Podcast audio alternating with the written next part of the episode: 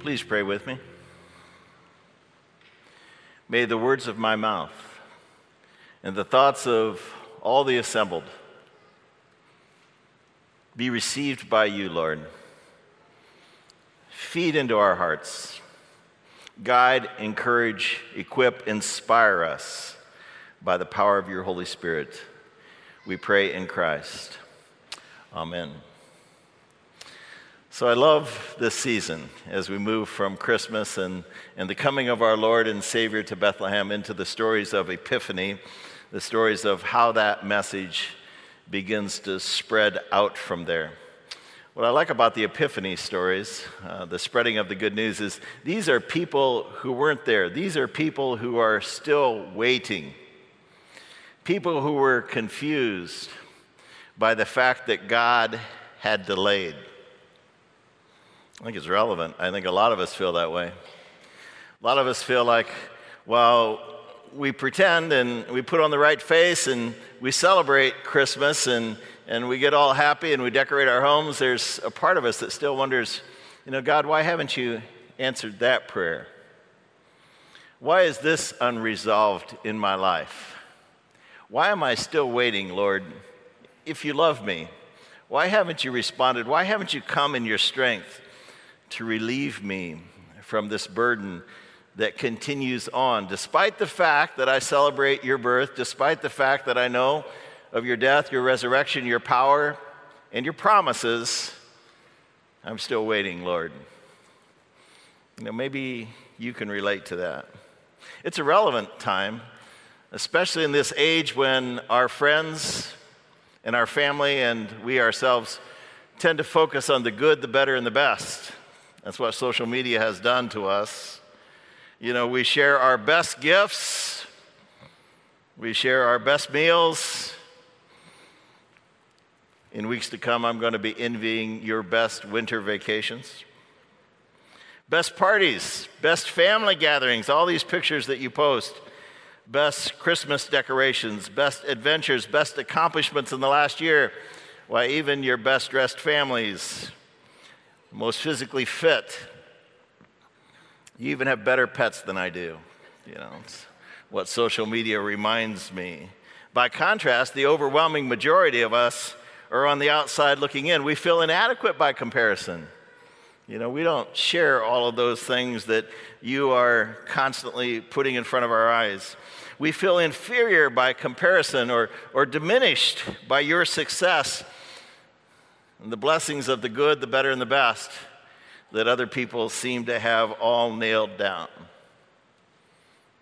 One of the often overlooked truths of these Christmas stories about Mary and Joseph and Zechariah and Elizabeth and even Jesus is that they too were uh, not numbered among the good, the better, and the best. They were kind of on the outside of society looking in.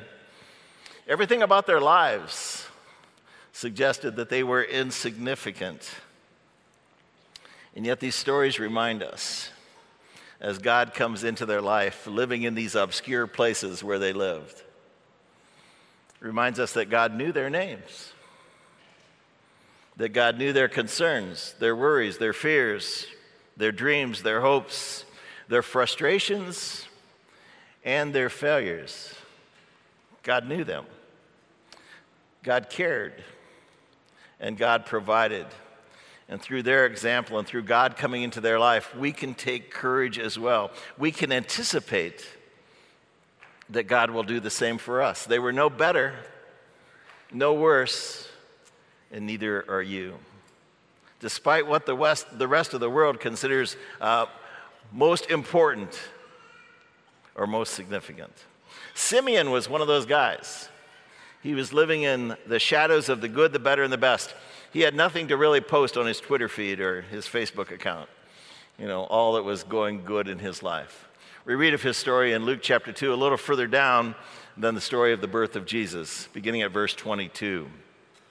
It was time for their purification.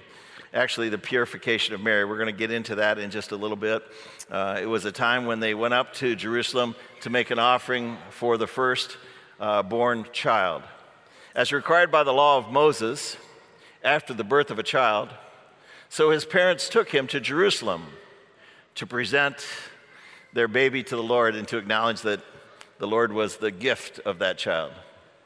The law of the Lord says if a woman's first child is a boy, he must be dedicated to the Lord. So they offered the sacrifice required in the law of the Lord, Leviticus chapter 12, either a pair of turtle doves or two young pigeons. At that time, there was a man in Jerusalem named Simeon. I always assumed, you know, when I was uh, reading these stories for years, that Simeon was a priest who was serving the Lord there, or that he was maybe a high priest, that he was certainly, uh, you know, a, a person connected to the religious practice of the Jews. But it just says he was a guy. He was just a guy living in Jerusalem, just an obscure man named Simeon. But he was righteous and he was devout. He wanted to order his life according to the priorities of the Lord. And he was eagerly waiting for the Messiah to come and to rescue Israel. The Holy Spirit was upon him, and God had revealed to Simeon that he would not see death until he had seen the Lord's Messiah. That day, the Spirit led him into the temple. So when Mary and Joseph came in to present the baby Jesus to the Lord as the law required, Simeon was there. And God said, This one over here, Simeon. These folks coming in just now, they don't look like much, but the baby they're carrying is very special. He took that child in his arms and he praised God, saying, Sovereign Lord, now you can let your servant die in peace, as you have promised. For I have seen your salvation, which you have prepared for all people. He is a light to the Gentiles or to all the nations, and he is the glory of your people, Israel. Jesus' parents were also amazed that this stranger came out of nowhere, took their child, and praised God in this way, amazed at what was being said about their baby. Then Simeon blessed them, and he said, especially to Mary, To you, Mom, this child is destined to cause the fall and rise of many. He has been sent as a sign from God, but many will oppose him. And as a result, the deepest thoughts of many hearts, in fact, the Greek sense of that phrase is the thoughts of every heart will be revealed. And unfortunately, in his life and by his death, a sword will pierce your very soul too. Mary had probably already studied many of these prophecies we know from her Magnificat, that, that great song of praise that she sang uh, to God when she went down to see Elizabeth, that she was very well aware of where all this would lead. And it was a reminder to her by this man, Simeon, that it was so. You know, apart from the birth of Jesus, there was really nothing special about Mary and Joseph. We know that even from the text here today. It says they went up according to the law of Moses to present their child to the Lord. This is the law of the tithe. Now, we, we think of the tithe as, as uh, the first of our income is given back to the Lord. But in fact, the law of the tithe is that everything, the first of everything, belongs to God. And it was uh, probably more distinctly taught in the uh, culture of the first century because when they harvested, they took the first of their harvest. When they had animals give birth, they took the first of their animals. Everything in their mind was given to God. In fact, their first child was also dedicated to God, and it had to be redeemed. God didn't want them to bring all their babies to Jerusalem uh, so that they would be raised in the temple, but He wanted this concept you know, taught them that the first child, especially the first son, was a dedicated Levite, a dedicated priest to God. You can take him home and you can raise him, but I want you to go through this practice to remember that it really is from me, and I have given you this gift, and you should make an offering to redeem this child. Now, if you look in Leviticus chapter 12, it says that for the firstborn child, especially a boy, a lamb should be presented and then also a turtle dove or a pigeon for a sin offering. Now, it isn't a sin to have a child. but it was just a concept of, of, just like when we go through here uh, a confession before communion. It's just a reminder that we are unworthy. And this is a gift from God who is perfect. And we don't really deserve to stand in his presence. And so they would bring this pigeon as a sin offering or a reminder of their unworthiness to God. And then this lamb was to be presented also as a thanks for this special gift, this gift of this first child. Now, it also says further on in just a few verses down from where it describes a lamb and a pigeon that if you are poor or impoverished, then you can just present two pigeons. And so, what this tells us is that before the birth of Jesus, Mary and Joseph were insignificant. They did not have the best street address. You know, they lived in a small, uh, indistinguished village, and they were poor. It also reminds me, too, that, you know, when the Magi came from the east, they probably had not visited yet. The text tells us that Jesus was circumcised on the eighth day, and then 33 days later, or 40 days since uh, the birth of the child, they were to make this offering to God. Uh, had the Magi come and brought their gifts of gold, frankincense, and myrrh, they would not have been impoverished. They could have easily afforded a lamb. In fact, also the, the account of Herod uh, sending out his soldiers to destroy every child up to two years of age gives you the impression that perhaps this was a year after the star had appeared before the Magi came first to Jerusalem and then to Bethlehem. And it also says that the uh, star appeared over a house where they were staying. And so uh, Mary and Joseph had not yet received those gifts, and they had gone up to the temple, still wondering what would become of them. So before the birth of Jesus, they were insignificant and still thought of themselves that way. And this is not an accident. This is God's intention that he would choose the insignificant and that his own son would be raised in humility. In fact, the prophet Isaiah said, My servant, the Messiah, will grow up before my presence like a tender shoot, like a root out of dry ground, not fertile ground. There will be nothing beautiful or majestic about his appearance, nothing that would attract you to him. No one would say, Wow, he's going to be something. In fact, just the opposite. He will be despised and rejected, a man of sorrow, acquainted with deepest grief.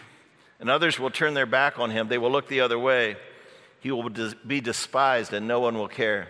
This is God's intention to choose what the world despises and make it honorable and make it great, and even bring about our salvation through this way before the birth of Jesus. Before the birth of Jesus, there was nothing special about Simeon either. The Bible just says he was a righteous man. He was devout and he was looking for the consolation of Israel. These were tough times. And he was wondering, Where are you, Lord? Why haven't you rescued your people? Don't you care about us? We're living in a day of partisan politics. We're living in a day of war and fear of war. We're living in a day of terrorists. We're living in a world where the religious elite don't honor you as they should, not with their hearts. They're heaping rules on people. And we know, Lord, that you're not calling people to rules, you're calling people to a relationship. And you're not a God who judges, you're a God who loves. Where is this message, Lord? Why won't you come and comfort your people? Why won't you come and rescue us from these days? Even their king was a, a puppet of an oppressive Roman rule, and he was more abuse than protector. The faithful, much like the faithful today, feel abandoned by God. Where are you, God? You know, why is the world such a mess? Where are our politics all torn up? Come, Lord, console us, comfort us, put things right. Where are you, God? The Bible tells us about the godly people of the Bible. It says, people who say the things that they say were realizing that they were foreigners and strangers in this country. And had they wanted to go back to a country that was their own, they would have had opportunity. But as it is, they desired a better country, a heavenly one. Therefore, God is not ashamed to be called their God, and He has prepared a city for them. You know, always those who march by the beat of God's drum feel a little put off by what's going on around us, by what the powerful are doing, and what the values of our society are. That's how Simeon felt. Lord, comfort us. Come rescue us and bring us out of these difficult times. The Lord honors those that the world ignores. This text tells us that it had been revealed to Simeon that he would not see death until the Lord comes. The Holy Spirit had come upon him. That's not just something that happens for Simeon. That's something that God wants to offer all of his children. It's something that he wants to offer you while you're still waiting for that unanswered prayer, that, that rescue from that oppressive thing that you're experiencing in your life. He availed himself to the Word of God. And in the Word of God, he found that comfort. Paul says the same thing about his preaching, about the things that we find in the Bible that we read today. He says, My message doesn't come to you just with persuasive words, able to convince you about what is best, what is good, and what you ought to do. No, it comes to you in the power of the Holy Spirit. It comes to you with a demonstration of power. Elsewhere, the Bible says, you know, the Word of God is like a living thing. It can pierce your heart, it can reveal your intentions and your deepest desires, and it can give you the comfort that Simeon found despite the conditions of his age. While you wait for God's rescue, while you wait for God's answer, God will reassure. God will remind you of his care, and he will give you what the scripture says is the peace that surpasses understanding, the peace you can't explain, the peace that you should not have based on the circumstance of your life, but the peace that God wants you to have. He makes it available to you in worship, He makes it available to you in His Word, in devotions, in time you spend with Him in prayer. And then finally, the Lord not only honors those, the Lord also provides for His own what a day that must have been. I, I can only imagine when Mary and Joseph, not accustomed to being in the temple, a, a huge and majestic place, people from a small village, you know, the other side of the country, you know, country folk coming into this majestic place, wondering, what do I do? Where do I go? And then this man approaches them and recognizes them and recognizes their baby. What a moment that must have been when God provided for them. Do you pray for moments like that? I pray that your eyes will be open because I do believe that God does provide for you in ways that pass your notice. Just pray every day that God would open your eyes to see those blessings coming into your life, that you might take encouragement from His hand and from His favor when He answers those prayers. Maybe not in the way that you intend, not in the way you direct, but God doesn't take orders from you. You know, He is God, you are not. Allow Him to minister according to your need and not according to your wants and your desires and according to your predictions. The Lord will provide for His own. For this is sure, the Lord doesn't play favorites. You know, I, I love uh, growing up in, in a, a liturgical church because uh, these, these words uh, from Simeon uh, come back to me. You know, we, we used to sing them at the end of every sermon. They were called the offertory. Lord, now let your servant depart in peace. The reason I loved it because I knew as a boy that the service was almost over. And uh, pretty soon we could go home. Lord, now let your servant depart in peace. I memorized that. Let us go. Free us from this place. For mine eyes have seen thy salvation, which you have prepared for all people. It's the same thing that the shepherds heard from the angels. This message is for you and for all people. A light to enlighten the Gentiles, not just coming in fulfillment of the prophecies made to the Jews, but for all people, for the Gentiles as well. In fact, he took the most qualified of all the apostles to preach to the Jews, namely Paul, because he was a, a Pharisee, he was a, an expert in the law. And he said, Paul, I want you to bring this message not to the Jews, but to the Gentiles. And the entire New Testament is about Paul going to places where uh, Jews didn't necessarily exist in the majority to bring this message because God wants you also to know there's no such thing as someone outside of God's love, outside of God's care, outside of God's concern. You know, a light to enlighten the Gentiles, but also the fulfillment of the prophecies of the Jews, the glory of your people Israel. The Lord always has, the Lord still does, and the Lord always will honor and provide for his own, for you. No matter how diminished you feel, no matter how, by comparison, you feel inadequate or insignificant. God knows your name. He knew the name of all these people, Mary, Joseph, living so far away from Jerusalem, and he honored them. He knew the names of Zechariah and Elizabeth. He knew the name of Simeon. God will encourage and provide and ultimately answer your greatest need. Remember that story of uh, the rich man and Lazarus, where the rich man had everything he wanted in this world. You know, he had people who managed his social media, he didn't have to do it himself. And Lazarus, on the other hand, barely ate the crumbs that fell from the rich man's table. But in paradise and eternal life, Lazarus was the one who was blessed and rewarded for his faithfulness.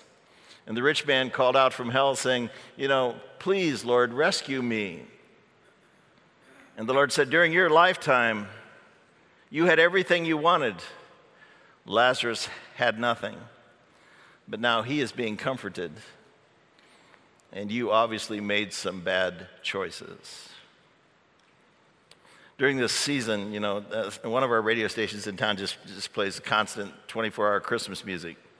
Uh, you know, you can get your fill of that after a while. But it's kind of fun to, to click over there because they have to fill so much time. They'll play stuff that uh, you don't normally hear. It's not the, the standards, the classics. And one of them that they played that I really love, and it reminded me again of how poignant and how powerful it is, is I Heard the Bells on Christmas Day. It's become one of my favorites. We don't sing it in church, it's kind of a complicated song, but it's a powerful song because of the message. It was written in 1863 on Christmas Day. Can you imagine somebody on Christmas Day saying, I'm going to sit down and write a poem? Henry Wadsworth Longfellow. At age 24, he had married his uh, first wife. Four years later, she died of a miscarriage and childbirth. Baby also died, and it shook him to the core. Seven years after that, though, he, he met a, another woman, a, a young gal, 24. He was 36 by then. And he married her, and she became the love of his life, Frances. She birthed him six children. And he was uh, so thrilled and so happy with what God had done to rescue him.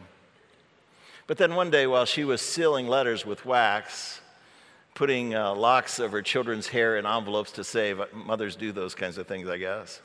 And uh, the flame from the candle caught her uh, elaborate dress on fire. And she screamed, and Henry came running in from his study and grabbed up a, a small rug and tried to put the flames out, but it was too far gone. And he burned himself horribly, so horribly in his face and on his hands that he couldn't even attend his wife's funeral when she died the next day. That happened two years before he wrote this hymn. I heard the bells on Christmas Day. 1861. He wrote the hymn in 1863. The summer before he wrote the hymn, in fact, that fall, his firstborn son, you know, the, the glory of his wife Frances, had volunteered to go into war, to the Civil War, and, and Henry had the means to keep him out of war and, and begged him not to go into the Civil War, but he went anyway because he felt it was his civic and patriotic duty. And in his very first battle, he was mortally wounded nearly died, barely survived. But it was still questionable on Christmas Day when he wrote this song. I heard the bells on Christmas Day. So, in that setting, he was feeling diminished. He was feeling insignificant. He was wondering, Where are you, Lord? Why, do you, why don't you care? Everybody's celebrating Christmas, but I'm not feeling it. I heard the bells on Christmas Day. Their old familiar carols play, and wild and sweet the words repeat Peace on earth, goodwill to men. But when everybody's shouting that and you don't feel it, you really feel on the outside. The verse goes on, and in despair I bowed my head. There is no peace on earth, I said, for hate is strong and mocks the song of peace on earth, goodwill to men. Then pealed the bells more loud and deep. God is not dead, nor doth he sleep. The wrong shall fail, the right prevail, with peace on earth, goodwill to men. I'm not feeling it now. My circumstance is not there. But I know God has not forgotten me. It's not a new thought. It wasn't original with Henry. David in the Old Testament, one of my favorite Psalms 34 says, 37 says, Do not fret because of evildoers. Don't fret because of people who on Facebook show that they have a better life than you. Do not be envious.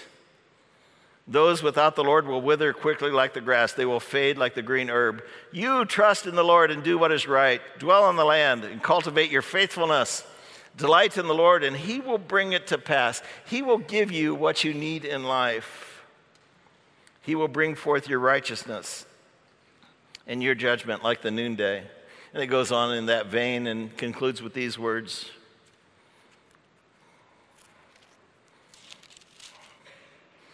For the salvation of the righteous is from the Lord, speaking to you. He is their strength in time of trouble. The Lord helps them and delivers them. He delivers them from the wicked, He saves them because they have taken their refuge in Him. Those are His words of promise to provide, to encourage, to inspire, and to ultimately answer your long awaited prayers. Amen. We pray, gracious Lord, we humble ourselves before you today and, and we confess, Lord, that we've been confused by uh, your hesitancy to enter into our troubles and, and to resolve our difficulties. And, and we perhaps have even accused you of, of even being impotent or not caring or not aware. Lord, we know from these stories that that just is not the case. Help us to realize that you are God and we are not, and that you have our best interest at heart, and you have all the means available to minister according to our need, not according to our desires. Lord, we are fickle and we are shallow. You are deep and you are profound. We offer our lives in service to you, Lord. Lord, we believe. Help us with our doubts. In Christ's name, amen. I'm going to invite you to stand and, and join in this uh, beautiful song that speaks about the realities of life and yet the hope that we find in the birth of Christ our Savior.